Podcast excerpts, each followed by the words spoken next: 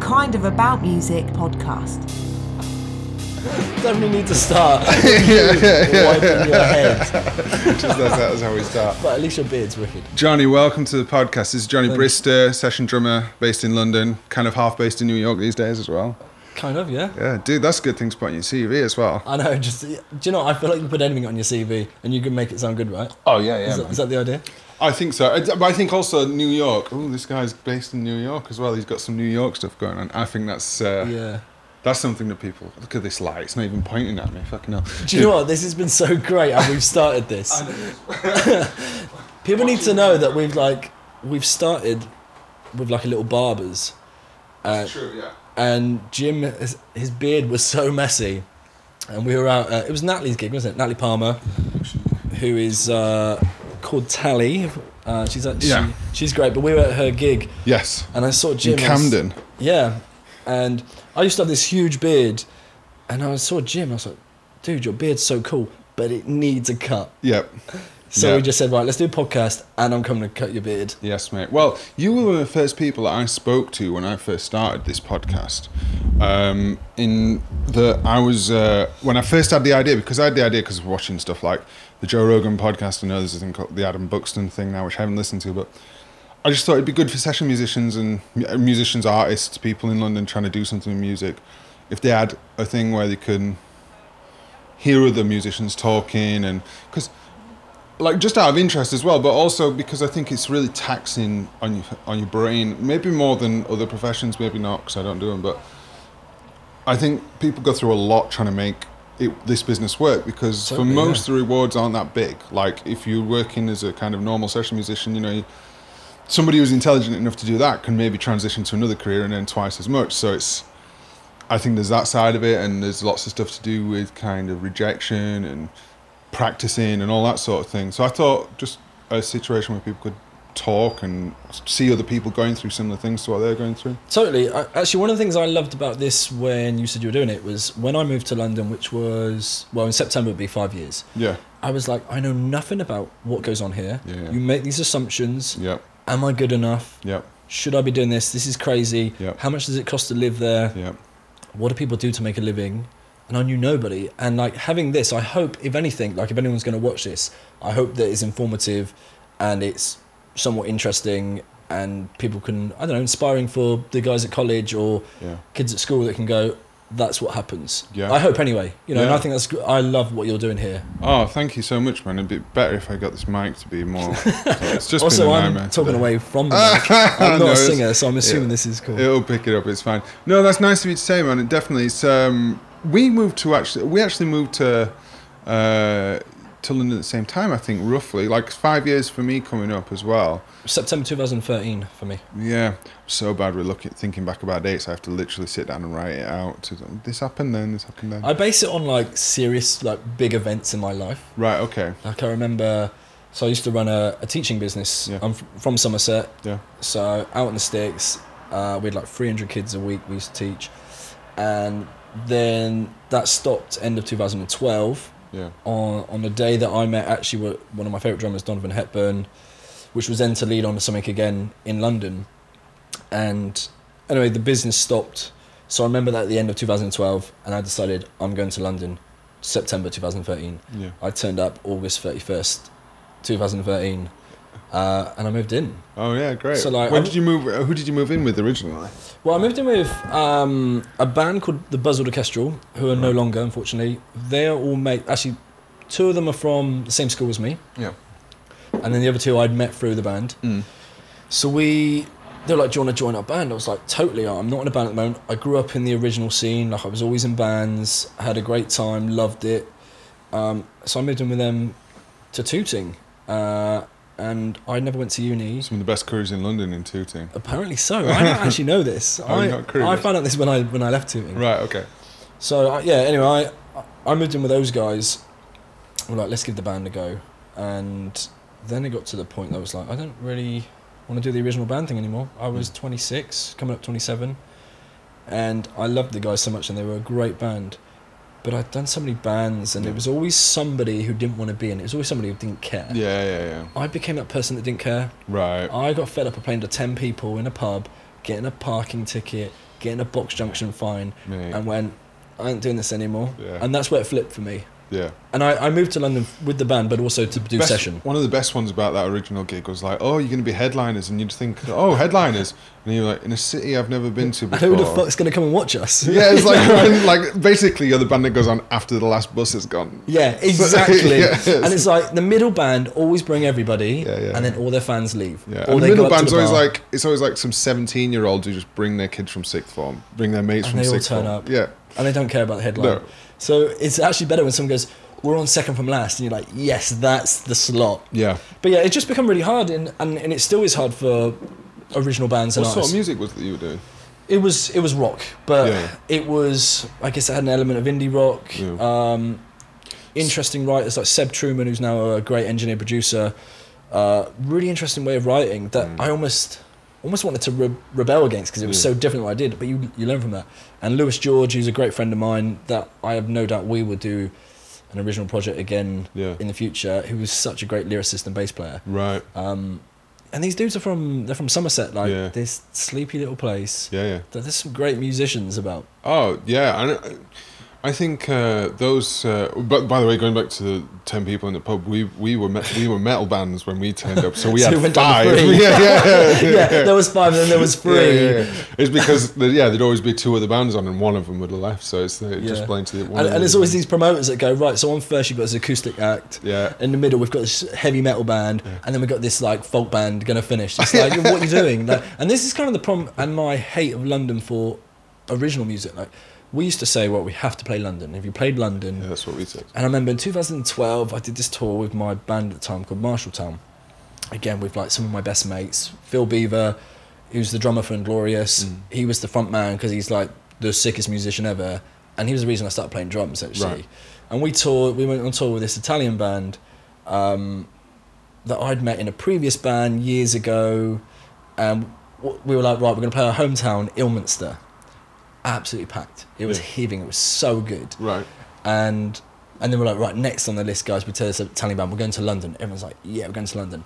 We, we end up playing this jam night that no one was at, and Yeah. it was just pointless. And Tom, the bass player, I just remember this really funny night, sleeping in a van. Tom ate four kebabs, and and you can imagine what that band smelled like in the morning. But that's kind of touring as you're growing Oh, up. yeah, you earn yeah, your yeah. stripes. Yeah, yeah. So yeah, that was hilarious. And this, and we're like, London's not all that for doing original stuff because promoters don't care. If you don't sell enough tickets, you got to pay. And and it's still like that now. Like my Yeah. my girlfriend's an artist, and I get to hear about that side of things. Mm.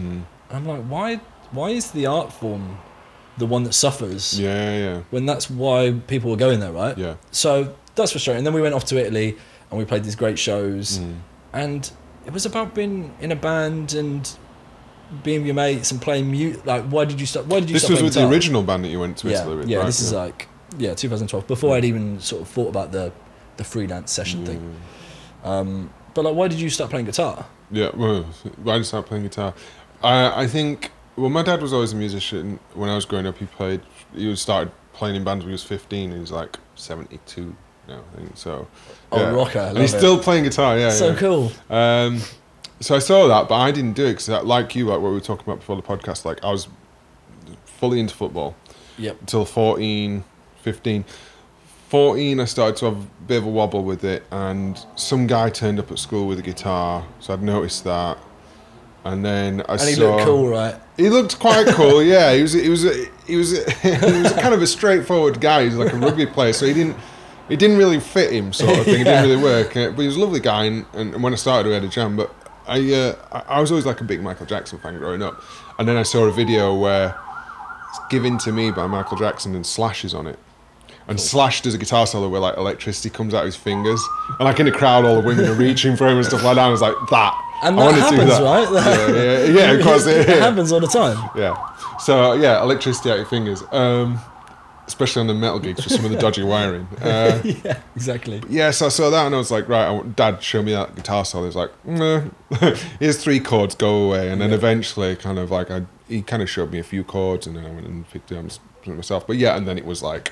This could be a thing that gets your attention, and then Yeah. let's be Guns N' Roses, and all course. that sort of thing, and and then just spending hours in sweaty, sweaty, smelly rehearsal rooms as like a sixteen-year-old, Yeah. like The Tiny- days that you don't notice it, you smell. Yeah, exactly. Tiniest Just bit sweaty of like balls. resin block sort of thing, smoking like huge joints and drinking too much and, Yeah.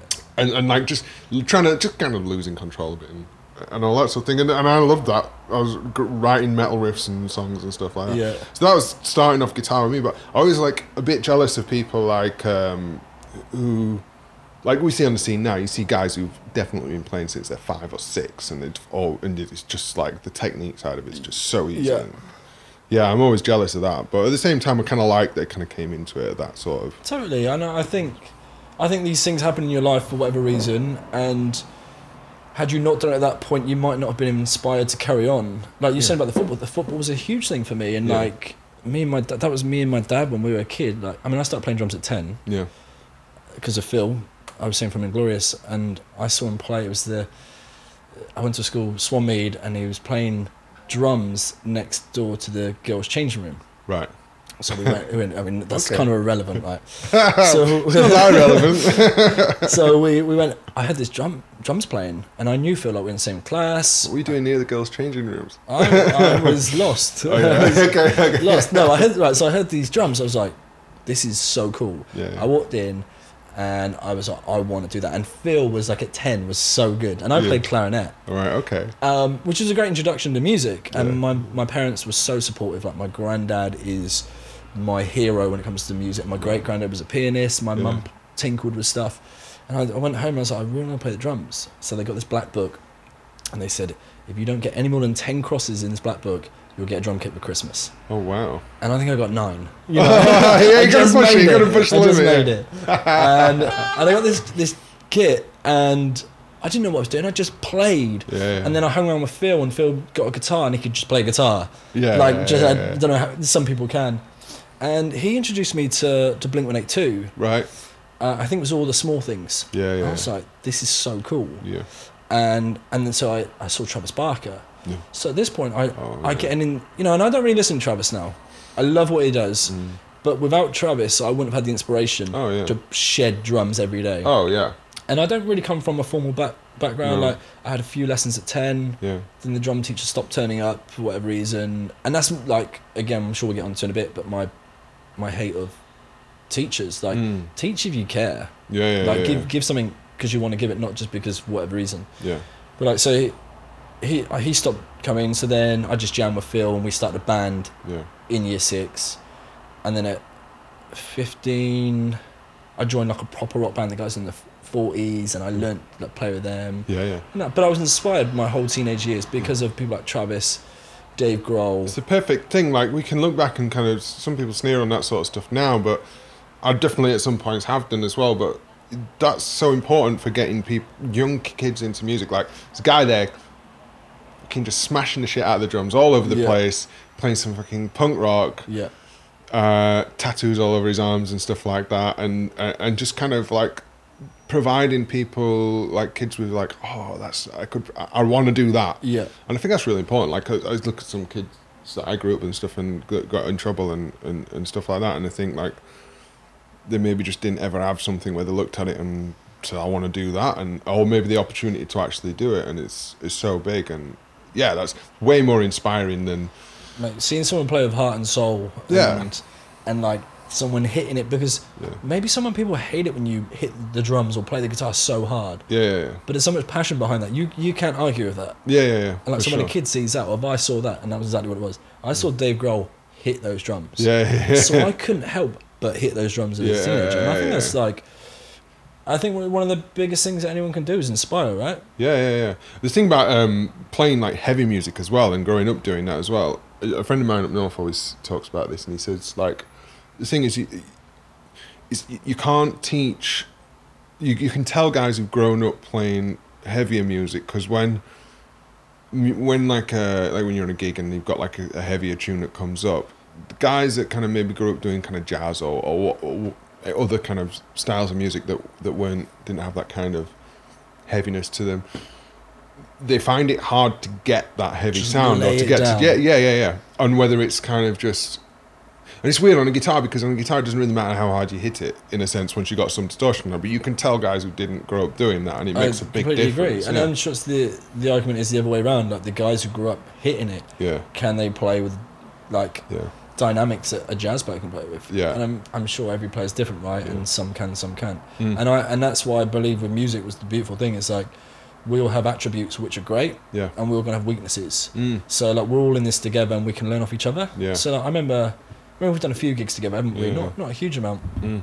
but like you can tell we're kind of cut from the same cloth in Yeah. terms of like you want to rock out and you want to Yeah. have fun, and you're on stage kind of taking the piss. Yeah, of Like, course, laughing- yeah, you're yeah. playing a pub and you're just laughing, and I'm yeah, some of the best gigs I've had have been like with yourself, Dion, Yeah, yeah. um, It's monster. yeah, Dion Rush, uh, Sam Weston, Yeah. where we just play like these sweaty bars, Yeah, yeah, uh, and we got one on Friday actually, yeah. and it's just fun, Oh yeah. and they're tiny stages, and it's one thing I I learned like it didn't matter where I was playing, what actually mattered was who I was playing with, Yeah, of course, yeah. So Um, it makes so much difference. yeah, and I've made some genuine best friends in London. Mm. Now I didn't know how London was going to go, Yeah. and I guess you still don't know. You what turn up it's like. thinking it's like going to be this clicky, weird thing, dog eat dog, and there is definitely that side of it. But um, once you, because I could, I, did- I couldn't find a way into knowing where the, even the jams were when I turned up. So I spent a year or so, well, I mean, maybe a little bit more, kind of just kind of floating around with little bits of work that I had from people I kind of knew, and never knowing even know where Ronnie Scott's was or anything like that. Yeah. And then I met Sam. I did a, on Facebook. I saw an audition for Rationale. It was. Of course, yeah. Uh, and I, I went into the audition and I met Sam on it. And neither of us got it, but he said we got talking, and I was actually doing. this is how kind of weirded out I was with it at the time because I didn't know anybody in the kind of session world. I knew a couple of people who had some bands that did some work. Um, that I'd got to a point where I was like, "Pff, for a while, I'm gonna have to do something else, and I started. Uh, first of all, writing some music. I'm gonna like play acoustic open mic nights with my own songs, which Yeah. was interesting. And then the other thing I did was did some stand up comedy, just to do something creative Wow. and like do something scary, you know, like Yeah. because I wanted to. do That's something incredible. different. Yeah. Also, I think you've got advantage being northern because northerners are automatically funnier. oh well. I, I think anyway. You might not tell if you come to some of the some of the shows I did. But so I met, that's when I met Sam, and then he was like, "Come to Ronnie's and come to Nat Palmer's jam that she had down at she had it down in Shoreditch at That's Smiths." right. I did go to it once. Yeah, and that's where I first kind of met Joe Chiari and Mac and Yep. all the people who are doing all the work that we all know, you Yep. know. And um, yeah, it was great. It was like, and that's where I met Tim as well, and we kind of ki- it all Big kicked Tim. off from there. Yeah, and then we just started doing loads of jams Yeah. together, and then people thought he was my son. Really? No, they didn't. that was always the joke. But yeah, no, and it was never, and then it was never clicky. It was never, never, Uh, ever clicky. It actually shows how small the industry is. yeah, It's really small, and there's little pockets of it going on, Yeah. and there will always be somebody I haven't met. yeah, Or there's always a name that I know of, but we just haven't had a chance to meet. Yeah, and then yeah. you bump into them at a festival, and like, I think that's the great thing about it as well. Like it's Yeah. forever growing. yeah, yeah, yeah. and whether that is scary to some or inspiring to others. Like Yeah. I, whenever I see great players, and there are so many great players, and all my friends are great players, Yeah. but like that inspires me. Yeah, So I don't. I've always looked at it in like rather than shy away from that and and be like, oh, I can't do that, or how did how did he do it? I'm just like, cool. Look, what can I take from it? What can I Yeah. learn? I really like the way he's got his sound or the way he Yeah. really hits it or he's got a pocket like one Yeah. guy for example is Luke Harris which I don't really I don't really know Luke very well I've met him a couple of times yeah, but I saw him play at Chiro's yeah, and he just plays with like he has this dynamic thing where his pocket is Oh, it's is perfect. so amazing but at Yeah. any volume Oh, yeah, yeah, and I was like and so instantly I was so inspired yeah. and it's just, you know again we go back to talking about like maybe a jazz guy can pl- not play as loud Luke Harris is the drummer's drummer of, of London. Like I always think, like I, I, I played with him at Chiros once, twice, and just like so. I mean, some of the songs I didn't know because they kind of. I, was- I think I got the gig. I was doing a podcast when I got one of the gigs actually, and I turned up and like Patrick's like, okay, let's do da da da da da. I'm like, what? So it was. Li- the gig was different. Like it was, it was good in l- some ways, and in other ways, a little bit like, I don't know what's going Yeah. on here. sometimes the best ways to learn them right Exactly, but yeah, Luke just and I've been and watched him at Chiro's loads of times. He's just yeah immense. But all I think all most of the drummers regard him as one of their Oh, he's favorites. he, he's great. And I don't Yeah. actually know Luke very well, but there, there are a lot of Mm. amazing players. Like in in my household, like I live with three other musicians, So you got Natalie, who's a phenomenal singer. Yeah. You got Talent. Francois, Mm.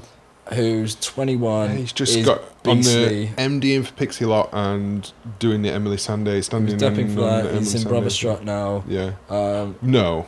Really? Fucking hell. Announced here. Congratulations, bro. Yeah, and he's he's 21 and he he inspires me, Yeah, yeah, yeah, yeah. and it's that's crazy. And then I live with Ollie, Ollie Sears, Yeah. wicked drummer. Oh, dude, yeah. I was, so, I'm careful what I say. So he, Ollie's, like that. Ollie's one of the uh, one of the piano works drummers. Yep, Uh, I know what you're gonna say. Do you want me to finish it for you? No. Yeah, you well, possibly. No, what I would say is, uh, Skip, skip. yeah, Skip. I sent him a message the other day because I watched him because we did. They did a gig. Uh, they do a gig uh, at Studio Eighty Eight, which is the other Piano Works um, venue.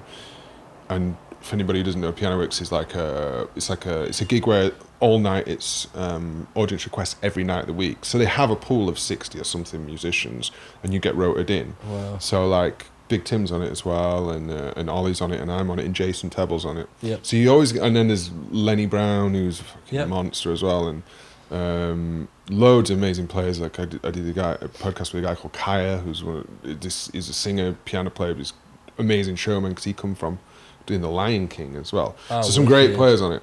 But I was, uh, yeah, I sent Ollie in a message the other night just after I watched him because we were changing over. They did two shows in one night. So we went on at half 12, and Ollie's band was finishing at half 12, and we went on half 12 till 3. Wow, such a late sport. Yeah, on a Friday night in Leicester Square, I was like, ah, it's, yeah. Um, but I sent him a message saying, like, dude, your playing's just fucking crazy. And he's playing for Albert Lee, the Great legendary player. country good. I was saying, like, touch and feel and, and sound and, and, and just groove and, and awareness and all that. And he's an incredible singer as well. And like, for just backing what a him. lovely guy. Yeah. Well, You know, and living with him, like yesterday, he, I'd woke up and I heard this pad going, which I sometimes go and practice and sometimes I don't. And I'm, I'm kind of at the stage at the moment where I haven't really had much chance to practice, but that's also a lame excuse. I'm also not practicing at the moment. Yeah, you're allowed to. Yeah. and and I went downstairs and he got this new pad and, and that's inspiring to see and he's like, I'll try this out and he has these new drums and I, I have these kits and we, we talk about it and Yeah. like I've got free vintage kits that I geek out about and he loves it and he's got this great gear. So like that's really inspiring and it's like it's never been for me, like it's never been about like what someone else doing. Mm. It's always been like we're all in, in this together. Yeah. So like I'm I'm part of the London music scene Mm. as everyone else is. Yeah. So I always have loved being around people who who are great players. I used to live with Ed Broad, Yeah. uh, great drummer, Yeah. like fantastic. Oh yeah, player. I've only ever done a gig with him where he plays cajon, where he played cajon. So uh, I've actually not done a gig with him where he's been the where he's been the drummer, and I'm looking forward to one day having that privilege. Yeah. Well, I won't ever get that privilege because I won't get to play. Yeah, with of course. other Yeah, drummers. yeah, yeah. But just from like I know how Ed plays and I've seen him play, and like, Yeah. he's just got a great, great. But like there's so, this endless amount of players like um, Ash. Ash is Yeah, I amazing. was just about to say Ash Nunku, and it's ridiculous how short a per- period of time he's actually been playing like, drums. like for. ten years, but like serious badass pocket. yeah, And then like, I actually went out for a beer with Ash and, and Oscar Golding. Mm. And in my opinion, O- Oscar is one of the best bass players I've ever heard. no, Um, and these guys are just my mates that I go to the pub with. Yeah. And sometimes we talk about music, sometimes we don't. But like, Yeah. these are just interesting guys. yeah. Um, the, the list is endless. I like watching Jules Holland when you start to see uh, who he see makes your it mates. of Yeah. course. It's like uh, the other day there was um, uh, Plan B was on it, and I saw Dane. Uh, s- yeah, I saw Dana Fisher playing the bass player. uh, bass player. Yeah, and he's like what 17, 18 and you got like something. Matty on drums. Ridiculous. Yeah, so I don't know him, but so then Matty, again, like we're talking about musicians who are like, what's he? Twenty one? I don't know. He's I don't know what's his ne- second name. Brown. Right. Okay. I think he's on that gig. A serious player. Yeah. Yeah. yeah. And I remember when Matty won Young Drummer of the Year. Right. Like he can obviously play. He's sick. He's Yeah, really good. yeah. But like I said, there, there's endless amount of players. Yeah. On that Plan B one, I did a gig then like th- two days later with uh, Glenn Callahan, and he's on that gig. He's on the Plan B. I was like, dude, I watched you on the uh, on Jules Holland like a couple of nights ago. Yeah, it's on that. Yeah, Yeah, Glenn's great as well. Great guy. and I'd it's- keep hearing his name, and then we finally get to meet him, and he was su- sound. Yeah, it's it's endless. uh, Like the amount of great musicians, Mm. and I, I think actually, like h- had I known what it was like before I'd come here, maybe I would have been scared. Yeah, yeah, yeah, But then I think it's about finding your identity, like Yeah. knowing what you do, yeah, yeah, yeah. doing it well, like, and it goes about saying like the simple stuff of like being on time, being easy to Yeah. work with, Yeah, yeah. learning stuff like that that goes without saying and i think if you don't know that, then you're not quite ready to, Yeah. to come here. But if you got that, like, Oh yeah, when I was as well up Believe it, north, I was it, it, it's, it's breath fresh air coming down here because everything's so far apart in the north that the, there was work, but you because of the time that I came into the world of doing uh, functions or whatever it was, um, I was always this particular one guy's dep, and then I got in. I ended up in the band that he used to be in because he went on to do something else, and it was just like, where's this ever going to go? And you don't get exposure to seeing other players and stuff like that. The thing that opened my eyes come to the jam nights and like seeing all the guitar players, and part of me is like, there's that kind of. Um, Fucking hell, he's just done that. I can't have can't have him being able to do that and me not being able to do it. So go and learn that or whatever. Or that's a good idea. Meeting people and friends and stuff like that um, yeah, it was, it, was- it, just incredible, and I would never have got that out of out of town, you know, sort of thing. totally. I was going to ask you what's uh, what's the name of the artist that you're playing for at the moment, and uh, it's um, this is this is well, you tell me the story. Which one? Wait, okay, which one? Here we go. So, so you're playing for a number of people at the moment. So, what's what's what's your main gig, Um, Ari? Ari's one of them. Yeah. Um, no, So what? Tell me about Ari Ari's uh, gig first. Okay, uh, her project. I. What's the name of her? uh, What's her artist? She's name? called Ariana and the Rose. Ariana and the Rose, yeah. Um, I played on her record. I, I want to say 2014. Yeah. and then ended, ended up touring with her Mm. end of that year with supporting foxes and then we've done recordings and Hmm. tours since then Yeah, yeah. basically that's the short version of, of Yeah. Iris gig she's wicked she does this thing light in space and Yeah.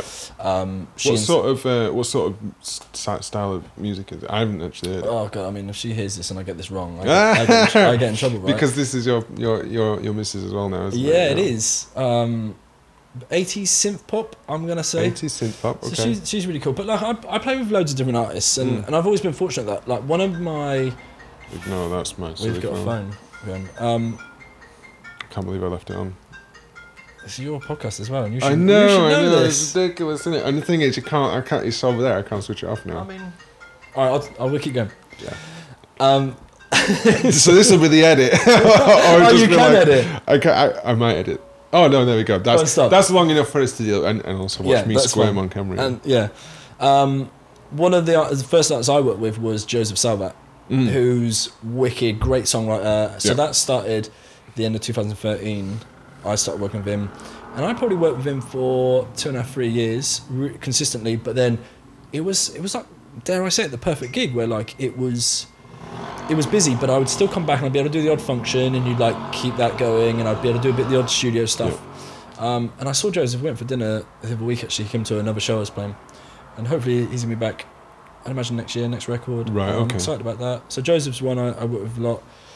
Um, Leah Dove just finished doing a tour with. Right. She's a Chinese artist. Yeah. She's huge in China. Yeah. Not really kno- that well known in the Western world. We Right. just did a UK You tour. don't need to be if you're big in China. do you? yeah, Does that exactly. make- but they're trying to break over, and we did an American tour last year. Yeah. Um, I did the Illusionist Yes. theatre tour. What's that? That's uh, so. The Illusionist is. So it's a TV program or a film. It was, I believe, it was on like Britain's Got Talent or America's Got Talent, Right, and then okay. the producers have made it into a theatre show where it's ma- magicians or illusionists, Oh, amazing! Uh, right. Okay. like any anything from a guy in a water tank yeah. escaping. Right. Um, So, what sort of thing are you like? Are you doing kind of stabs, or are you doing? We're uh, like playing songs that are atmospheric or like they're big. I don't really know how to describe it, but they're big songs, Right. and they and you play over someone doing a trick, and sometimes it's lights. A little bit like a kind of Cirque, Cirque du Soleil vibe. so exactly yeah. that, Right, okay. exactly that. Different producers, I think. Yeah. Um, that was really cool. So I, you know, before me that was Dan Bingham who was doing that, wicked drummer, and then Justin Shaw was doing it, and then Justin couldn't do it all, so I then took over from Justin. Justin's a wicked drummer on Motown, great friend of mine as well. Yes. Um, so yeah, I was doing that, and then I do Right Said Fred, Yeah. um, which is cool. Oh yeah, how's that going? I heard about that. I heard about that. I bet that's a lot of fun, man. I bet that's so a- much fun, and like Matt Bramall is the MD on that now. and Right. Yeah. You got like Ryan Burnett on guitar, and Yeah. Cat Deal, and Svetlana on bass. Oh, Cadil, right? Okay, Cat's one of the one of the people I've kind of I've done when I did step stood in for Tom Gledhill at Ronnie's. She was on it. Yeah. And so I've met her a couple of times on that, but never had a chat with her outside. She's of like it. crazy mad, but really cool. She's a sax player as well as Yeah. a backing vocalist. yeah, great vocalist and Yeah. sax player. So yeah, I get to work with great players there. Yeah. And then there's Mira Fury, and then the I mean, Mm. there's a few Andy Brown Dude, this year. s- smashing it. So it's it's really cool. But like, it was funny. I was saying to my, I, do you know? I think like anything in this world, you like when I moved here, you want something, you get it, then you want a little bit more. yeah, yeah, yeah. So like, I am so fortunate to be working with all these great different artists, and I'm really challenging myself all the time. Mm. But I also remember the time when I was with Joseph, and that was quite solid Yeah, yeah, you I wouldn't dare say you relax, but it's somewhat yeah. less stressful, you're not having to learn sets all the time. Yeah, Like yeah. it's but I'm sure if you then end up doing so so much you then risk not being around and the people are always busy. yes, that's So it's that balance. But then and in between, you know, I do a lot of studio and I do a lot of functions. yeah, Like I'm not a typical working musician like like you are and the next person, you know. yeah. But I mean, you- every time I see like see anything, uh, it's easy when you're looking at social media and stuff like that. But you're you're out and about and around the world, or, or like quite a lot. And I was one of the things I was going to ask you: How do you find? How difficult is it to balance a um, the artist work with B kind of functions and kind of stuff that you do when the artists work not not on and stuff in town because that's quite hard to keep going. And then C your private uh, your personal life as well Yeah. because that's those three things are even two of those things are difficult to, to, to manage. You know, never mind Massively. three, and especially if you're successful in all in all areas as well, man. Like, Massively. I guess like the personal life that's I think we learn as we go along, right? Mm, yeah, yeah, Uh, yeah. and like trying to There's a temptation to kind of uh, minimize that, though, isn't there? Because you're working, you're like, well, I'm late twenties, early thirties. I need to smash it now, and it's that I think is dangerous. but the I danger think is you, we've all you got don't it. ever stop thinking that Yeah.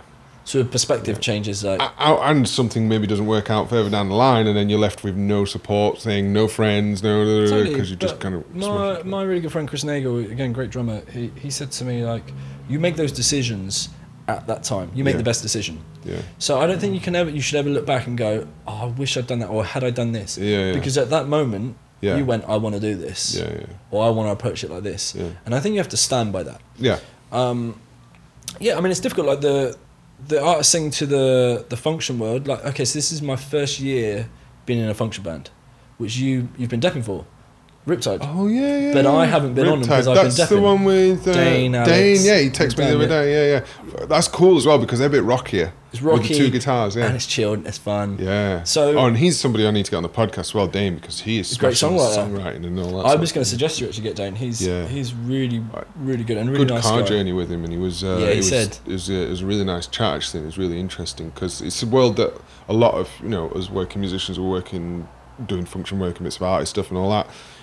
The the long term lucrative plan for most people, the obvious one is to go towards songwriting because that's something you can do at home, have a personal life, and create actual money for yourself for the future and stuff like Yeah. that. But then I also saw how hard he works, and then a part of me is like also like, oh, I'm not sure. But then does he work that hard because he really wants it you know i Yeah, guess like yeah, yeah. we're- i think we're all in control of our the balance because i mean my perspective my life changed quite dramatically i guess the last six 12 months in terms of like what i want to do what i want to achieve now i still have big big dreams Mm. yeah, the artist thing like balancing that is like how do you dep out a show that you don't want to let them down but you you have to make a choice yeah, so you know the, i guess the questions go through my head of like who's going to understand yeah, um, I mean, I always get great dr- drummers on. Like recently, I've used Sam Edwards a bit. Sick drummer, like so good. Sam Edwards, do I know Sam Edwards? I don't know if I know Sam. No, I he- might have bumped into him at jam nights actually. Yeah, possibly. I mean, very busy guy, but he's when I've got someone like him to go in depth for me, you're like, well, this show's going to be fine because the show is Yeah. bigger than the musician, in Yeah, my, in my of course. opinion. yeah, yeah, And I'm never scared to put someone in who I believe is wicked. you Mm. know?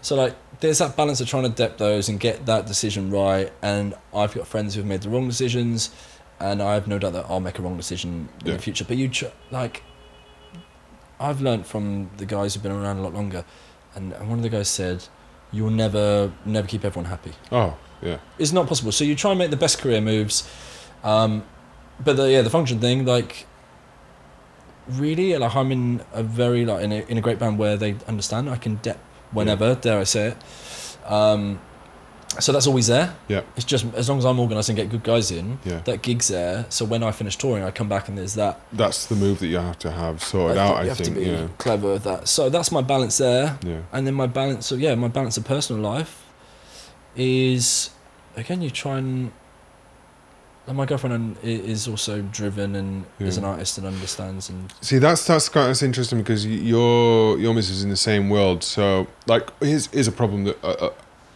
I have, and I'm sure a lot of people have is, um, you finish a gig like I did, the one at three o'clock. That means I'm going to bed till four thirty at least because you're At going to least. have twenty minutes when you get in yeah. and you're packed up and all that sort of thing. If the next day is a Saturday morning and that might be the only kind of slot that you get to see your missus, for instance, Yeah. you then have to get up at nine or ten, otherwise you miss the whole day with them. And then you got to do that, but then you're going to do a gig that night as well. And so so, then you get grumpy. but oh, by the, short-sighted. by the time you get to Sunday, you're like just a mess. It, so, and then you've got and then when you're busy midweek and all that sort of thing. It's a it's a nightmare, and it can be really kind of difficult. I think that's probably something that actually works in your favour as well because you I you guess don't it probably does. my, yeah. my my missus works the nine to five uh, sort of thing, so that if I want to see her, I just have to get up, and you have to be all right with two or three hours. Yeah. Totally, and I, but uh, isn't that the commitment or the compromise you make as a in a relationship or uh, yeah, in anything like that? Is that if you want to see her, it doesn't become such an effort, right? Yeah, I think this is uh one of the thing about like uh, like when I've in the past been single and stuff. That's when the networking and going out and seeing people becomes really easy. It's like I get to a point now at the moment where balancing work and the personal life and trying to like get to an age where you're thinking about kind of the future and, and, and all that sort of thing trying to get out to see everybody is then difficult and i have to really make myself do it because it's Yeah. always the thing that's easiest to spoon off oh i don't need to play football this week i, I, I need to sort this bit of admin out it's like nah leave it get Well, so go it's and good- see isn't people it good to like take some time for yourself? yeah yeah it's important yeah I, I really do think that, and I, like I'd spent the last four and a half years, like when I first moved to London, of just work, work, work. Wouldn't step away from it. Wouldn't say no to anything. yeah yeah Which is also, I think, a way, in my opinion, I had to do it. mm. But I've also got to the point now where I'm like, okay, I deserve a breather every now and again. Like Oh, I yeah. deserve to take a few days off, Yeah. or which I was scared to do, or yeah or why can't I go out with my mates and just chill and, and Yeah. worry about that invoicing tomorrow morning or yeah, yeah, yeah. like th- there's nothing I've done wrong it with the that. World Cup. I've been like, normally I'm doing all sorts of things. Like I'll probably do more podcasts or do some writing or some recording or some jamming with uh, with some of the lads or something like that, and Yeah, or, or planning some future project or something like that. But the- recently, what I've done is.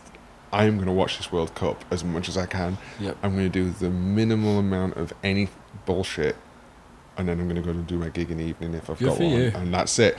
And So we're for missing the these game three right now, weeks- aren't we? Oh yeah, the Germany game. Yeah, yeah. Oh shit, yeah. Mind you, I don't think there's very much danger. I've got the wall chart here. My missus was I laughing did at me see for that. the wall chart. Uh, I said, you've got to have the wall chart. Well, this is Um, my first World Cup that I've hardly watched it. th- right. This is the first one. Oh, so we're missing the Korea, Korea versus Germany and Mexico versus Sweden. Mexico looked great this year. So the thing here is that Sweden, if they beat Mexico, maybe they knock Germany out, something like that. I don't know. I'm have not been sure. f- fully, fully into it though, and it's been a good one as well. Like normally, I watch the England matches and go, ah, can't be bothered anymore. But just like going out, having a beer, or sitting in here watching it, and just taking that time to do nothing and to not be thinking. Well, It's because been I think as well, important. like, we're so we're self-employed, we're we're so driven, and there's an element of the pressure of you have to work Mm, to earn, yeah. Mm. and being London's an expensive city, like I'm sure, like all the music hubs in the world, like your LA's, your Nashville, your New York's, like you, you've always got that pressure. yeah, yeah.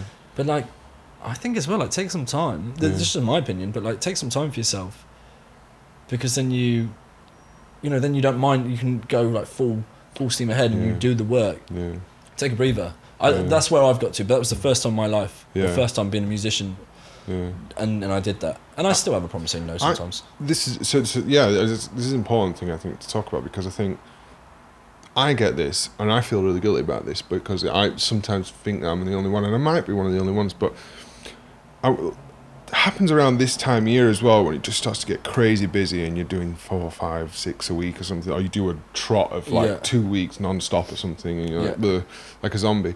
But I get to the point where, and this might not, be, it's probably not true for everybody. When when I went to LA with um, Jason Tabler, who runs this gu- uh, music workshop thing. And I did Jason's great. that last year, yeah.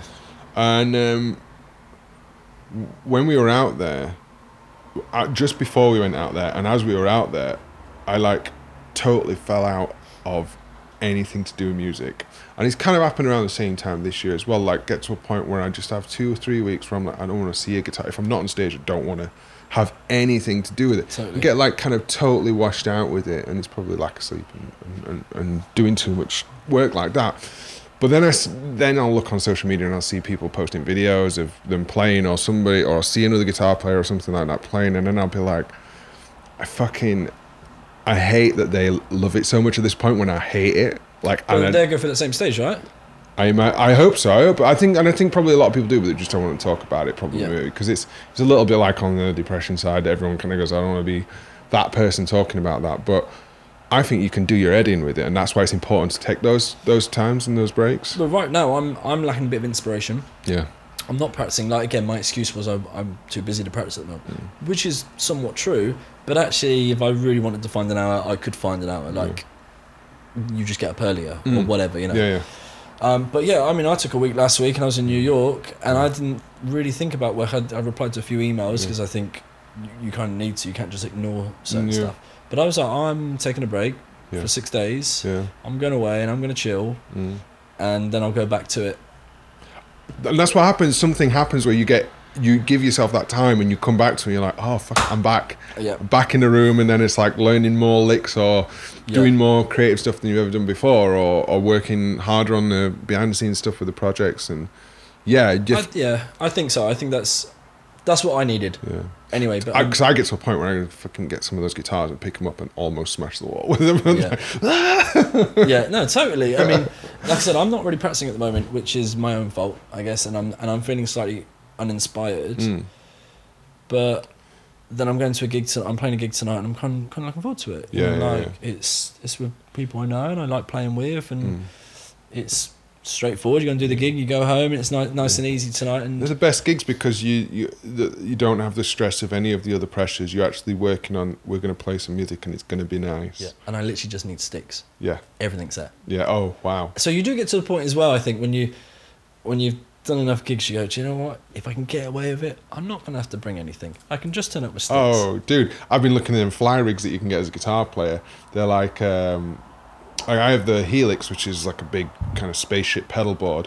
But the good thing about that is you can turn it without an amp and plug straight into a PA, and it sounds like a Kemper sort of thing. amazing But there's one that's done by this company called Tech Twenty One, and it's literally like uh, like that sort of big. Wow. It's like a it's like a large pencil case size, Wow. and it's got it's by Sans Amp as well, so it's got like a like a you preamp. do, don't you in miss it. that bit of air though on stage Yes, of course you do. it's, yeah, like, it's yeah. like when a bass player goes i'm just going to di from whatever and not Yeah. have an amp like Oh, i yeah. want to feel it Yeah, of course, yeah. But then again, sometimes you do gigs where it's in ears and you don't get to feel it anyway. And if you I just traipse through the underground or the tube at like rush hour or whatever like that, I'm Oh, looking at I that and it's bet. 200, 200 quid and I'm thinking, that's a lot lighter than the. Than this the is what Helix. happens right i remember right my my first let's say my first proper gig in london but one of my first gigs with, with joseph and they're like right we're going to meet at the joint king's cross um, turn up we're going, we're going to ireland to play i think the show was called other voices which is this wicked show in ireland um, and i was really excited and i had like my suitcase full of i think i had a cymbal bag in my back Mm. which was about 20 kilograms. And in, in my suitcase, I think there was like obviously a bit of clothing, and then there was, I think, a DTX, so like the SPDS thing, a stand for that, and some of it, it was like 30 kilograms. Right, And then actually, and then I had a rucksack clothes. right. I just had all these bits I had to take for the yeah, gig. yeah. Firstly, no experience to know that we could probably fly that this way, and I could not had to take that, and all these kind of things. And I had to go on rush hour. Firstly, people hated me. I'm Yeah. talking of a suitcase, a single bag, and a rucksack You're an obstacle, yeah. and I am caked in sweat Yeah. because it's a hot summer's dude. day like today. It's and I'm on the gross. tube and I turned up and I'd never met Joseph. I'd done a rehearsal with with Brendan, uh, and I turned up. So I'd only met Brendan. No, never met Joseph. Turned up. They're waiting in the cab. I'm like ten minutes late because I couldn't wheel this thirty kilogram bag. I'm not even joking. I remember weighing it at the airport, and I was just caked in sweat and I was like. "Hey, I'm Johnny." what an impression. Unfortunately for you, I'm your drummer. You know, like, and but you learn these things from no one. You go. Yeah. I mean, I drove to you today, Yeah. partly because I can't be bothered to catch a tube in this heat. Oh, You dude, just- yeah. you- it changes you. Yeah, you mate. spend a bit more money. on I'm going to those go and get things. the aircon fixed in her car today because it's. Uh, I've got to do a long journey to Exeter on Saturday, Yeah, and uh, her Just near my car's neck of the woods actually. right. Okay, her car's diesel, so it's going to be way cheaper on petrol. My car's petrol, but it's got air conditioning. His is diesel, but it hasn't, so we're going to get some. You take, air the, you conditioning take the one for with the aircon, right? us. Well, yeah, but we're going to get the aircon fixed on hers, and then I get the Right. cheap pet, cheap diesel, which pays off the aircon. Yeah. and uh, jobs are good then. But yeah, no, I mean, I I always I going on tubes to gig in central London. I always drive if I can. Yep. I mean, as a drummer, often I have to, but Mm. I will make that choice to, to drive. I just Yeah, pre- yeah, yeah. prefer it. But then, you know, there's an extra cost of probably parking and Yeah, yeah, yeah. and those But things. Mm. But you, you These don't are mind the doing it. experience things that you do pick up because that's we've all done that thing of turning up to turning up to a gig in the summer where you just wet through and you're Yeah. like, what am I It's not doing? good for anybody. No, it's not. Yeah, and it's Oh, good fine for being any- wet after the gig. Yeah, being wet yeah. before the gig's no. No, No, good. But exactly. you just make these choices, and yeah, like you, you learn from these. I mean, I've done, s- I'm sure, some hilarious things in my time, but you go, I'm not doing that again. yeah, yeah, yeah. And yeah, you just make make these choices that you, you know when people say the older guys always used to say you know you can't you can't be experienced. Like one of my my favorite all time bass players is a guy called Billy, and he and he, was the bass player at this hotel cr- in Criggs St Thomas in Somerset where I started depping, and um, solid as a rock. But he used to t- I just used to learn so much from him. He used to inspire me. He still inspires me to this day, and we, we speak every now and again. And and he'd just say things like simple, solid, steady, and your work. Or he'd be like in the he'd be in the mic, Johnny, you're speeding up, like, and I just learned from him. Yeah. And that I love being around those those kind Mm. Yeah, of those yeah. kind of people. And like he's so right. Like you can't experience that. You can't teach that. Yeah. And you- just from the simple decisions you make, or like how I prep myself for a gig, or how I approach, especially festivals. Classic festival two weeks ago with Right Said Fred, and it's a shitstorm. Nothing's working, or it's not in the right channels. And I'm playing, so I'm playing this gig, and I hadn't played with them for a few weeks. I had to, to uh, get cover on a show. Um, and I was playing to like click, and like I was playing to a band in a bubble two miles away. It was the worst sound I'd ever heard. but you just have to deal with it. But like Yeah. I do enough things to prep myself to know like what's going on. I might even go like on my set list. That's how it starts. Yeah, it yeah. starts with keys for eight bars, or just to remind myself. Go Yeah. cool, because you're going like next song, bang, terrible sound. I just glanced down. Like you just make these little choices, Oh, yeah. or like even with your gear, this gear is going to work best, or this is more robust Yeah. for someone chucking it at the van. Oh, dude, I look at guys with pedal boards that are like got wires and stuff and patch cables and stuff going on. I just remember gigs in the past where there'd be one every so often. It'll always be the most important gig as well, Yeah. and something don't work or you just do it, and you're like, "Fuck, which one is Yeah.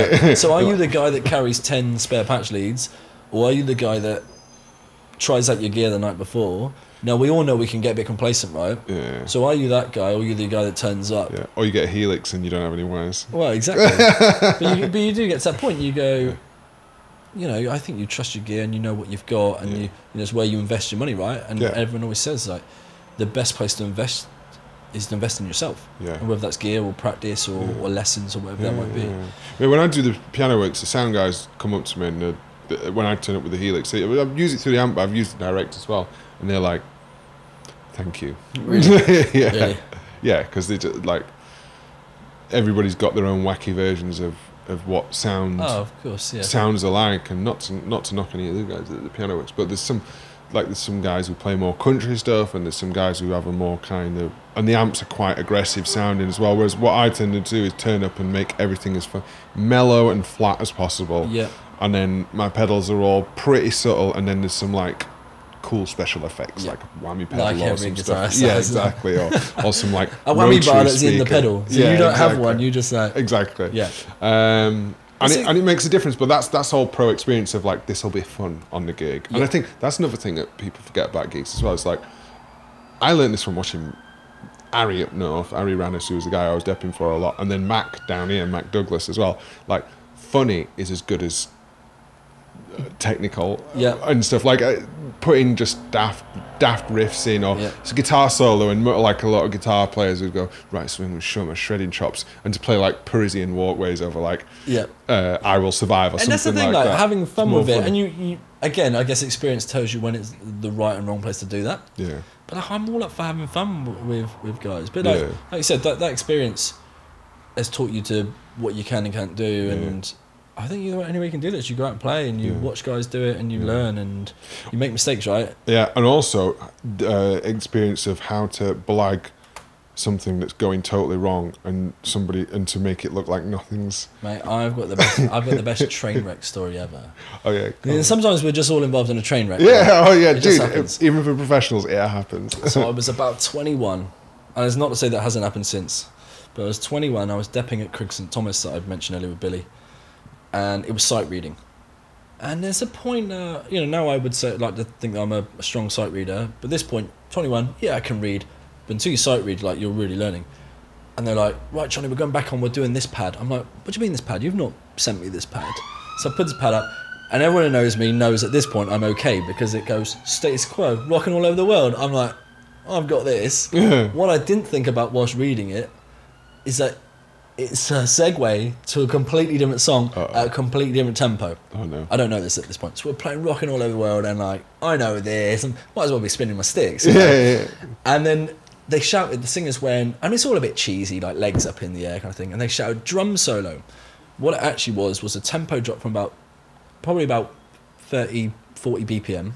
I mean, that's already disaster waiting to happen. Yeah. And when they mean drum solo, they meant like do do do do do do do do do do do do do do do do like someone go rocking all over the world. and they go drum solo. I'm like yeah. So I just it goes beep beep, and I just went cymbals. I literally just cymbals. Lost the click, lost the time, and Billy just went two, three, one. We're back in. Oh, dude. But there you go. That's but it. You dealt but with it. worst drum solo ever. Oh, I, some would argue the best. exactly. But those OAPs must have been like this guy needs to practice. Yeah, He yeah. needs to- the old people can be the worst. I remember doing a gig. It was on Christmas Day with Anna Yeichner in my so- uh, acoustic duo, where we got paid and quoted them silly money, thinking that they weren't going to pay us, and they did. So it turned up not knowing what this gig is at this hotel on Christmas Day. And uh, it's just uh, blue rinse, like it's just uh, it's Oh, just all, great. all the old people. Great. It's a saga holiday basically. So good. in Bristol. You So, must have like, been killing it there, mate. We were just Those like, women. hmm, this Bruno Mars track. I don't know if it's going to cut it today. so we get two songs in, and, and because they're old and they just don't give a fuck, they just will outright talk to you and stop you. Uh, actually, we was hoping you could put a foxtrot in for us. Yep. And so I'm saying to Anna, like, fucking foxtrot. She goes, we can do moon dance as a foxtrot. And I was like, oh, whatever the song was. and you're going, what's a foxtrot? yeah, I know, like, I've no I, idea. play, I play metal. And so, yeah, exactly. She goes, oh, it's like this. It's like whatever. It was the rhythm. And she sings it to me. I'm like, right, okay, we can do this, yeah. So I'm playing it. And this old lady's dancing with this old bloke. And they, they look like uh, this guy passed out on the sofa. Like they've just had a Christmas dinner. Like there's no reason for us to be there, especially for the money that they're paying. and she shouts, uh, she's, this woman is still shouting out and directing me on tempo as I'm playing. but this is because they grew up dancing these things. They know the tempos, yeah. They do. And it was a fucking. It was so- like I was sweating. There's like four old, four or five old couples in front of me. That's all there is. And I'm like, this is the gnarliest gig I've ever been. on. and they're tough, and you learn so much. And yeah, I mean that that sight ring gig stuff, I learned a lot because I, you know, that was Oh, scare a lot of people, especially guitar players. Yeah, it's it's scary, but you know, I've been in, involved in some hilarious things, some training. I mean, one of the Mm. funniest things I ever did was, as we know, some TV shows are mime. Yeah, yeah. and we did a lot of French stuff with with Joseph Salvat. Like his record was like gold or platinum over there, like and we did so much. And it was this really weird TV slash radio thing in an arena. I think it was in Marseille at six a.m. Or we got there at six a.m. We were playing at like eight a.m. I mean, how they fill an arena at eight a.m. I will never know, but they did, and it was crazy people Sounds French. yeah, o- often it's the it's a very peculiar way, and so they go right. You guys are next. Got your packs in. We're miming, and they've got the band. So myself, Johnny Coote, Dan Oh, McIlvenny, monster. Johnny Coote, incredible keys player and Mm. Yeah. bass player, and plays everything. but Yeah, as a yeah. keys player, phenomenal. Um, anyway, we play this tiny. s- It's not even a stage, but you've got a drum kit, a bass, and guitar, and they go right. You're on. Someone had pressed play as we're walking on. And Milli Vanilli, no start. man. The drums start. I'm not even at the kit. I'm walking on and, and start running because the drums are going, and I'm like, I run on, but, but I don't know what happened. I got the giggles, Oh no. and you know when you get the giggles, and I was literally And this is on TV. on TV, And by the way, anyone watching, I'm also an ultimate professional. Oh, he's a total professional, but yeah, But it goes there's wrong one- sometimes. When you're but- giggling, you're giggling. Yeah. And I literally could not stop. And I look at Dan, and he sees me giggling. He starts giggling. JC sees us giggling. We're all uh, giggling. Corpse to each other. Yeah. And also at this point, we're all looking down because we just can't stop laughing. But also, what's happening is there's this there's this massive SpongeBob Squ- SquarePants dancing at 8 a.m. it sounds like a bad trip. Like SpongeBob, just get on your bike, mate. Like jog on, what you doing? Um, and there's this like cleaning guy mopping the stage. While Joseph's kind of dancing round him. This is the craziest thing ever. Whoa. We're all laughing. The- The track started before we got there. We're giggling. the song finishes. I just had to get off that stage. Oh, my and it goodness. Was, and like you kind of had to be there, but it was hilarious. The, one of the worst gigs I ever did, and it well, there was definitely nothing funny about it. But I, I it's one of those where um, cold sweats and like instant flu. Like sometimes a gig can be so bad. Like, I've heard other people say this. Like it, it gave me flu on stage. Well, Like we're watching you. no, yeah, yeah, exactly. You're playing, someone's like, I got the flu. yeah, yeah, it's dude, so that, bad. Dude, that was so bad. It gave me the flu. No, my own like my own experience of being on the stage. It was Yeah. just some rich person's party in uh, um, in Glasgow. It was at Glasgow Opera House, and it was a, a rockyoke thing. And it was when I would first started doing rockyoke, and I now I like we all know rockyoke bands. It's basically karaoke with a live band. We've all done it in London Yeah. and stuff. But there's a main company that's based in Yorkshire that does it, uh, Johnny Short, and I was de- I was only a dep on it, so it's 200 songs to learn. I charted most of them out, all of them out pretty much, and at that point I was using this chart, this book to flip through them before the start of the song. Can you imagine how stressful that is? It's like, Yeah. You paid like 50p a song, basically. Yeah, exactly. it's ridiculous. And to do it as a dep, it's like I sh- I've, I I learned a lot from doing it, but Yeah. monetarily, I should have just said no to that. It's daft. But I Yeah. do it now, and it's like the good lads and everything. I like to join in with it because it's a good laugh. But that particular gig, the bass player on that, Johnny Short, started a song, and they. You never had enough time to properly find the song. You had to be like thinking about it at the end of the last song. Yeah. And he said, uh, he looks over and he shouts, Believer. and I'm like, s- for the song, I'm like, right, okay. Who by? And he goes, The Monkeys. And of course, there's two monkey songs that's got Believer in. There's Daydream Believer and I'm a Believer. Oh no, this So- is so good. I'm only nerv- I'm already nervous because it's one of my first Rocky Oki gigs. And you must um, have killed that room with that song choice. oh mate, dude, it's, yeah, exactly. because he But- definitely meant the monkeys, didn't he? yeah, like Yeah. They're, well, they're both by the, the monkeys. So I'm Oh, a okay. believer and Daydream Believer. Right, but Right. it's so different. Yeah. So he obviously I get the wrong one. He starts it, and I'm like, you know, be- and it- it's just g- drums, bass, and guitar. So it's massively reliant on guitar. There's no keyboard, no other harmony instrument. So all I'm hearing from him is drums and bass. It's not great sound on stage. And I'm playing, and it's totally not the same song that I'm playing. I know that much.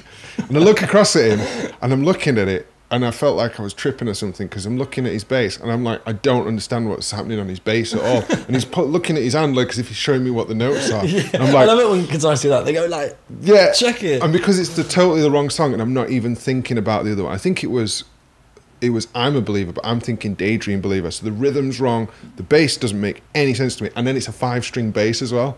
So I'm looking at it, and at that moment, I just felt like all the water just pour out of my head, and I just went instantly into. Fl- I had, and I did end up with flu on the way back from that gig. Like, end up with flu. So I just kind of like chick, chick, chick, like mimed along with it as, as if there was anything else playing. As But that's the just thing. bass As a and drum. guitarist, you can hide.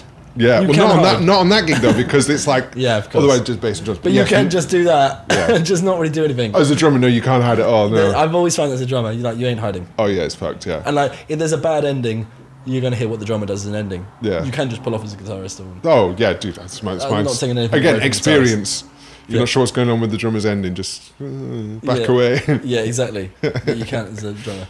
yeah, Oh, that's hilarious. back But- away and fiddle with the amp a bit. Yeah. But it's like, I feel like these experiences one teach you a lot, Oh yeah. and you, but you laugh at them. oh, Like totally. Yeah. I will always there's there's some things that I will laugh at and go, God, that was somewhat a train wreck. Oh, But I learnt so much, and I was young, and yeah. and you know what? there will be times in our lives going forward that there will be moments, Oh, yeah.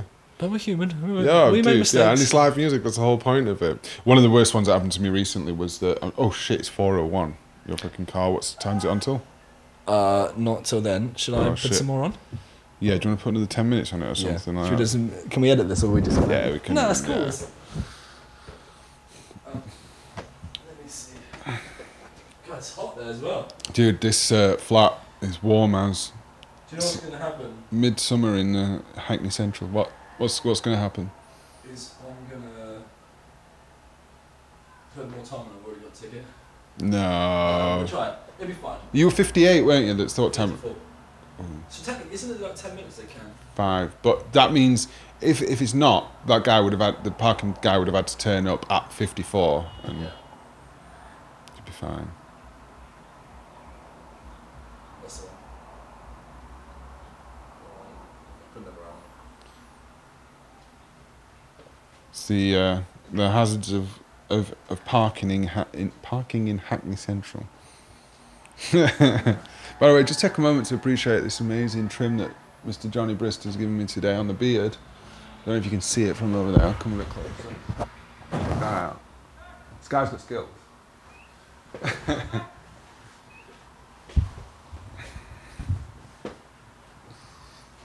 Mm-hmm. Sorry, this is such a fact. Don't worry, mate. Take your time.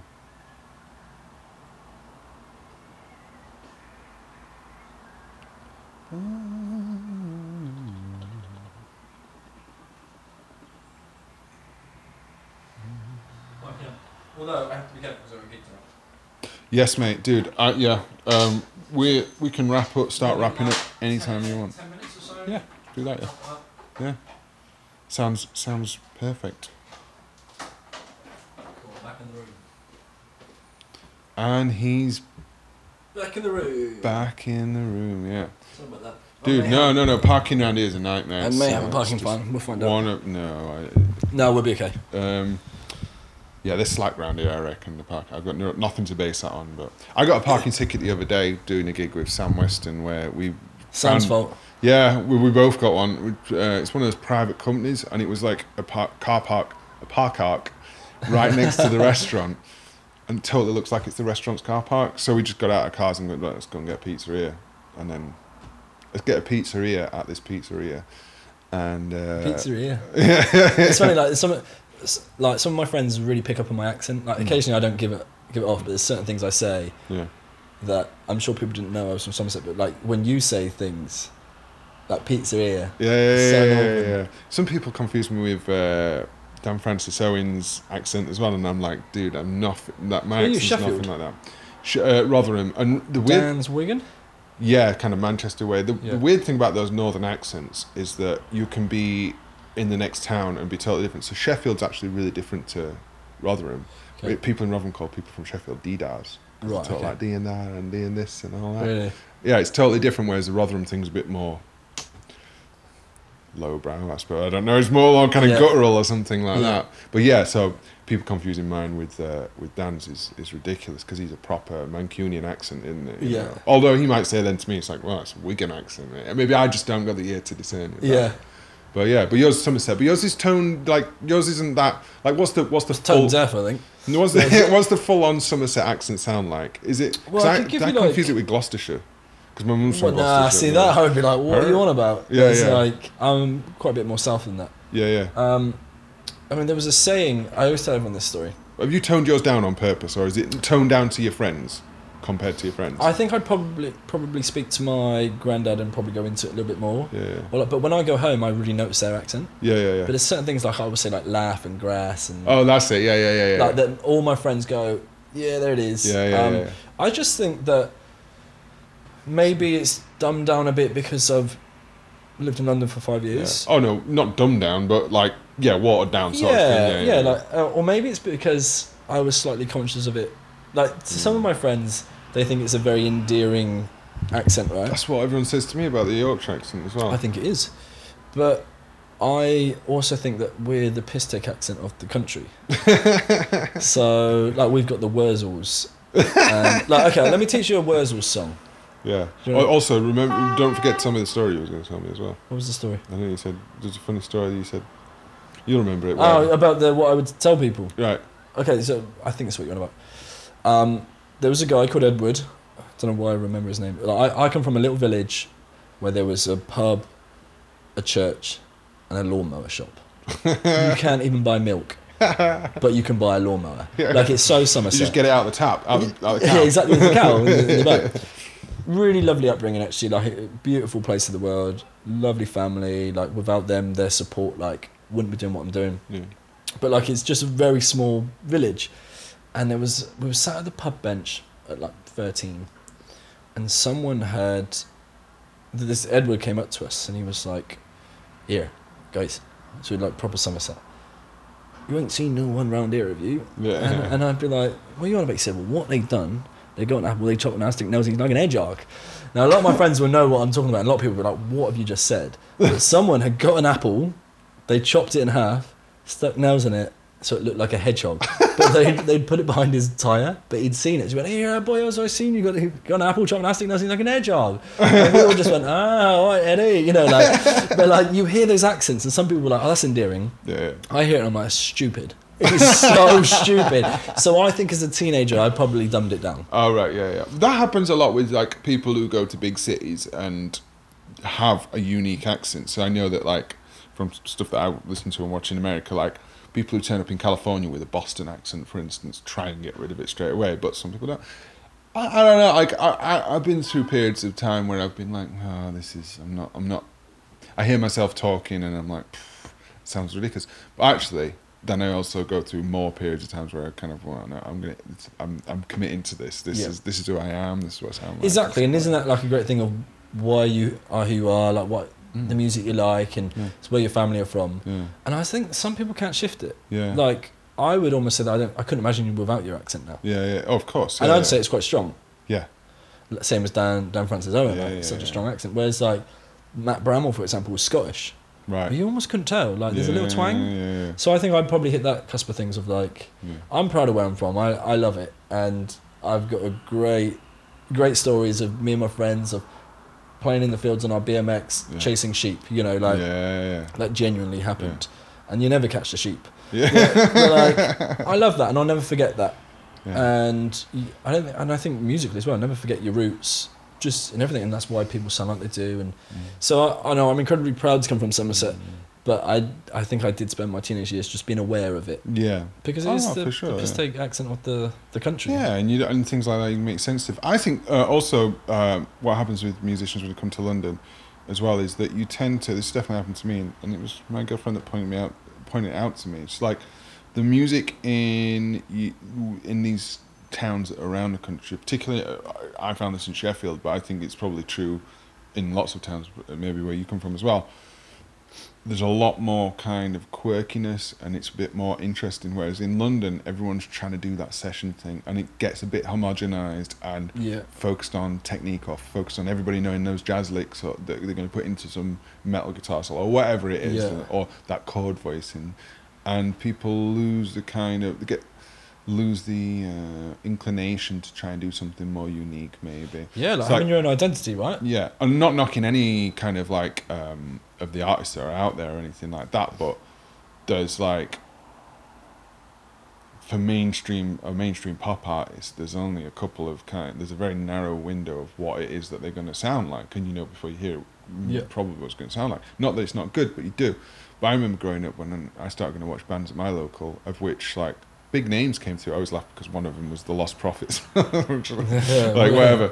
But they, uh, but there was so many unique sound, and it was all rock based. But there was so many unique different bands, and all the bands that I know are still making music from there and have done over the last period of time, they all had some unique quirky thing about them. And I, maybe I don't look enough in London, but I don't see. It's one thing that I, I find I like. I'm trying to get back to now is to try and find some quirky combinations of sounds and try and be a bit more unique with the when writing original stuff and, all- and all that sort of thing. Yeah, I mean, original's tough, right? Because you can't help how you sound, Mm. and you surely you pull upon references of what you've listened to throughout your life. Yeah. But some people are right maybe write stuff because oh this is a sound that's big at the moment and I think this is the sort of place where you would And I guess Be drawn that's where to you doing it. become. Does that make you a good songwriter because you can adapt? "Hmm, But then, if it's already happening, aren't you too late? exactly this is the thing. I mean, Like- that's not really my area, and I wouldn't say it's my strong point of knowledge either. Yeah. I like Queens of the Stone Age because when they start, uh, w- what they talk about, Josh Holman, when he talks about Caius and Queens of the Stone Age, when they were growing up, they lived in a place that's so out of the way and so detached from all of the music scene that basically all the bands in that area, you'd get like bullied if you try if you sounded anything like any other band. Yeah. So you always had to have your unique, s- unique sound. I, I'm a huge fan of Queens of the Stone Age. Probably like they're my ultimate band. Dude, I'd love to do a podcast with Josh Holman.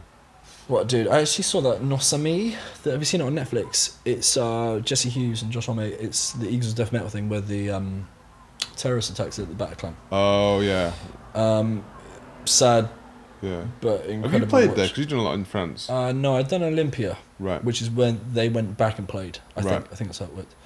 Uh, I hadn't done the Bataclan, but we were in France at the time. yeah, Uh, I, I want to say we were in Bordeaux, but I don't honestly remember. yeah. And we had a show the next day that was cancelled because obviously the whole of France just went, whoa. I mean, it was a- Yeah. it was so like we weren't even in the same Beyond city. comprehension. Yeah. Yeah, like we. I mean, we were in Paris probably three or five days before, Mm. um, so we weren't even in it directly. We were in another city, but we were touring France at the time, and just the feel of the place, Yeah. like, I mean, it gives me goosebumps thinking about it now. Like Yeah. you, like I said, we're not even there. We're not even directly affected, but you. But then you you are affected in terms of like some of the guys uh, we I can't remember who we were on tour with I forget, but there was a French band. And I feel like some of their crew were friends with the crew who were at the Bataclan Yeah. who lost their lives. Yeah.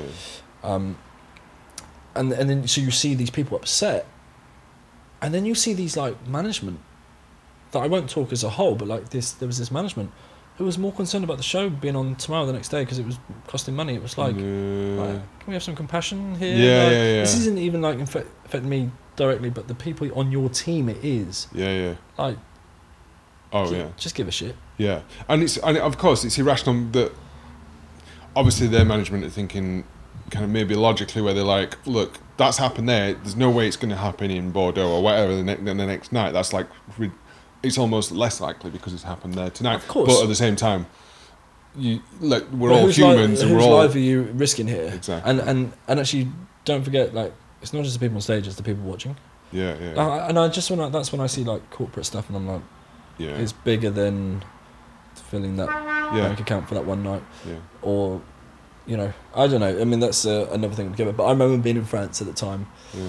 and that was tense. Oh, and I yeah. remember, and I don't know if the whole tour got cancelled. I I honestly don't remember. It was a couple of years ago. yeah. But I remember getting to the border and on the the ferries and this being this huge queue because Mm. everyone was leaving. Yeah, it's a, it's one of the weirdest bands for it to happen to as well. Eagles of Death Metal. I fucking love Eagles of Death Metal. Yes, what a it's band. just so. I've actually got a little project that I've kind of half modelled on it a little bit. Again, talk about Cool. the unique thing. Like all the riffs are like there's a little bit of atonal, chromaticy kind of almost sounds like bad guitar playing on purpose. Sort of thing. Exactly. Yeah. When it's played badly but so well. Yeah, rock it's, and basically roll. like dumbing your, dumbing your own playing down to make this tune cooler, sort of thing. Yeah. And I'm well into that. I really like that agree. idea. So I I've, agree, I've yeah. tried trying to do some stuff like that at the moment. Uh, but what a weird band for it to happen to as well, Eagles of Death Metal. Like, I assume it was random, right? that's what it, it mu- I mean. It must have been, yeah, because it's it's like it doesn't. They're not even that big a draw. Do you know? what I mean, it must have been the venue that they were kind of more in. Uh, Yeah, the venue. I think it was sold out. Um, yeah. I watched it last night. It's, if you haven't seen it, check it Yeah. out. It's. I've you know, avoided it because I kind of like I know he went off the deep end then with all the gun stuff and all that sort of thing, but yeah, I think I'll have to have to go. So around yeah, and- it's emotional. It's really sad, and you like you the people. There's interviews with people who were there, Mm. and those are like that's real life stuff.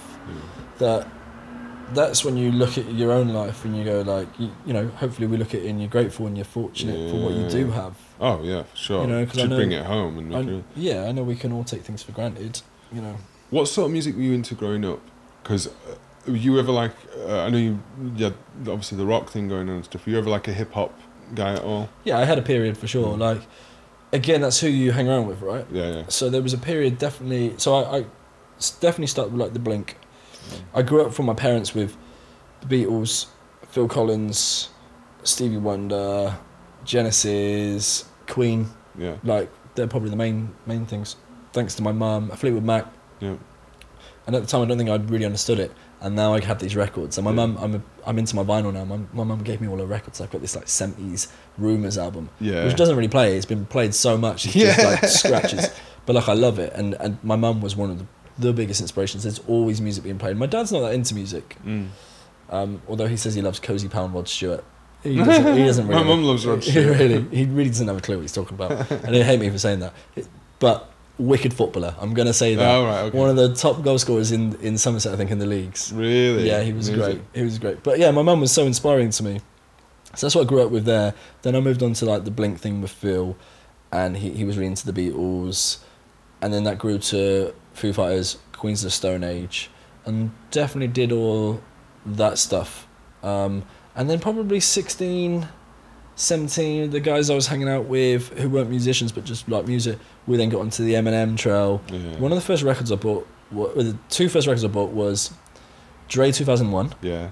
bought it on CD, Na, na, na. and I bought Prodigy Fat of the Land. Okay. And I was with my mate Chase, and he was like, You've got to get these records. You've got to get them. I was like, Cool. He- Ch- actually, Chase played saxophone at the time, but he's not a musician now. Um, and he said, Get these records. And I was like, Wicked, bought them, spent my pocket money, got in the car with my mum because she'd been off shopping, and put them on, put Dre 2001 on. Yeah. And she was like, You are not listening to this. my dad hated it. Yeah. Yeah, I mean, she let me keep the record, but sh as long as she couldn't hear me listening to Yeah. it. And then I put on Fat of the Land, put on. Chase is like, put on us, smack my bitch up or whatever it's going. I'm like, okay, cool, cool. My mum's like, you are not listening to that. And you, and it's funny, like I look back and go, wow, like I played that in front of my mum. I was like ten. Yeah. Um, but yeah, I did the hip hop thing and I got to Eminem, um, listened to Dre and then all those guys in Tupac, and I found that. And then I probably found much more popular culture when I Mm. was 17, 18, going to sixth form. And then I went back to my roots of like the rock thing. Then I got into like, when I started depping at the hotel, it was like some foxtrots and that. And I wouldn't go and listen to it, but I'd have to have an understanding of it. Yeah. So I think I've had a varied thing. But yeah, for sure, like my roots are, are rock. I- Yeah. and- yeah. and I don't think I'll ever lose it. But my mum worked in a in a music library, Oh, Like, she- wow. or she was in the music section, the, Right. the top floor. And I remember saying to my mum, I heard on the radio, it's like. Chili peppers. Can you get me some chili peppers? And she'd bring home any CD I wanted. Wouldn't cost me a thing because you Oh, just wow. essentially you borrow it, don't you? But she didn't cost her a thing, and she brought me back Blood Sugar Sex Magic. right? And I flicked through, couldn't find this one song. I don't know. It must have been on Californication. Yeah, hadn't it? yeah. flicked through and I went, no, it's not on there. Now it's one of my favourite records. Yeah. I was kind of a bit of a, but I don't know, I don't know the words naive, but like as a kid, a bit stubborn. Yeah. Yeah. I'm like, oh, no, that song I heard on the radio isn't on that record, yeah. or or whatever. And now that's one of the one of my favourite records. Such a great record that. Oh, and that- as a I kid, think I was it's like, my, nah. it's my favorite Chili Peppers record. I think It's- it's, it's easy to say, but I amazing. think it's it's it's it's a Rick brilliant Rubin as well, album. isn't it? I think producing. yeah, it. yeah. yeah. it's, it's, uh, Yeah, where he actually did something and it just lay on a couch as well. yeah, exactly. Yeah. but he's sick. You know, actually interesting. He did a lot of the Eminem stuff as well. Yeah. I mean, I mean, he's he's a genius. I just uh, I was asking you about the hip hop because um, there's been a few documentaries on this, but there's one on the undisputed. Uh, no, the the there's the one with Dre and Jimmy Iovine. With yes, which I started watching. The Uh, what's it called? uh, the un, the Defiant ones. Yes. Brilliant documentary. I really liked that. Although I'm, I think I've said this before, but I'm suspicious as to how much producing Dre has done since he left NWA. Because I, I, I got really into it, Red Hill Farms. I grew up listening to my first thing was hip hop with Tupac and Dr. Really? Dre and all that. Before all the other and Michael Jackson as well, but Yeah. we, uh, me and my mates at school, there wasn't any rockers or anything. I was the first one who even got anywhere near going towards that. Yeah. Uh, and then when I got to college, it well into the rock. But there's another one, uh, there's the All Eyes on Me Tupac documentary, which is brilliant. And It's on there's- Netflix. Yeah. Yeah. And then there's one called Unsolved, which talks about the murders of Tupac and Biggie, which is always like this thing about this big conspiracy when we were growing up, but it's like the actual police case. But and I the work actually love behind it. that stuff because what's Yeah, the it's other thing great. that's um, be- been a huge thing the last couple of years on Netflix? Oh, yeah. Uh, g- pfft, cold case, not cold case, uh, the making a murderer. Yeah, and then there's all like spin-offs of that. Yeah. It's so good. Yeah. Oh, dude, it's fascinating. Everyone becomes a d- detective. Like you know, I'm now a policeman because I know exactly what's going on. Exactly. You know, you do. do. you know what? If I wasn't a musician, if I couldn't, someone told me I couldn't be a musician anymore. One of the things I'd love to do is to be like an investigative reporter. mate? I think you'd be absolutely Oh, brilliant. oh, dude, it'd be And with that- amazing. I tell you what, with that beard, you could do anything you want. yeah, just turn up. I and- missed the conversation of the beard thing actually. So Oh, I was right. getting parking. oh, Johnny Johnny uh, Brister uh, is a barber extraordinaire and has Well, shaped- no, not quite. Actually, I used to study hairdressing, Yeah. but that's why I was like, I've got to get on that. He's uh, he's sorted out my beard because it was looking looking well homeless. I was, uh, I was yeah, I was, I was letting it letting it go a little bit and and not really knowing what to do with it as well. But you just come here, sculpted it, done some topiary on me. Mate, when you've got uh, a jawline like that, the work's done for me. the work's done for Dude, me. my jawline isn't that great when I ain't got a beard, man. This isn't really. Well, it's funny. Like people say when my beard's got shorter and shorter, and I'm I'm really happy at this length. But I love that we're doing beard talk. Yeah, dude. But when I had a shave, someone was like, "Wow, your chin's really small," and I was like, "No one ever said that to me, bef- like pre-beard." Yeah. But because you have a beard, like your face becomes longer. Yeah, yeah. Like you've probably gained like what two two inches on your beard, Yeah, maybe yeah. three inches Yeah. on your on your face. Yeah. So you shave it, everyone's like, "Small chin." Oh yeah, people think I must look must think I look like Michael Phelps or something, or some fucking like all American wrestler or something like Desperate Dan, like with the jawline. that It As I looks said, though, like I it have. looks wicked. Yeah, it looks Uh, great, man. I'm very chuffed. Oh, dude, how it I'm came going to out. look after this now. I've not Do it for known Sam's how to wedding. do it. Yeah, yeah, Sam Weston. Congratulations, man. Yes, Shout out. congratulations, Sam. Holla at your boy. Dude, thanks so much. I don't want to make you Thank late you. for your gig or anything, man. But uh, Johnny, where can we find you? Find you online and social media and stuff like Uh, I think my Instagram is Johnny Brister. Johnny May- Brister. Maybe Johnny Brister drums. I'm not sure. Same with Twitter. Um, I am on both of those. I sometimes upload upload videos there, and I've got a website which is www.johnnybrister.com. that. JohnnyBrister.com. So check him out. I'll put the links in the uh, description, and everything like that.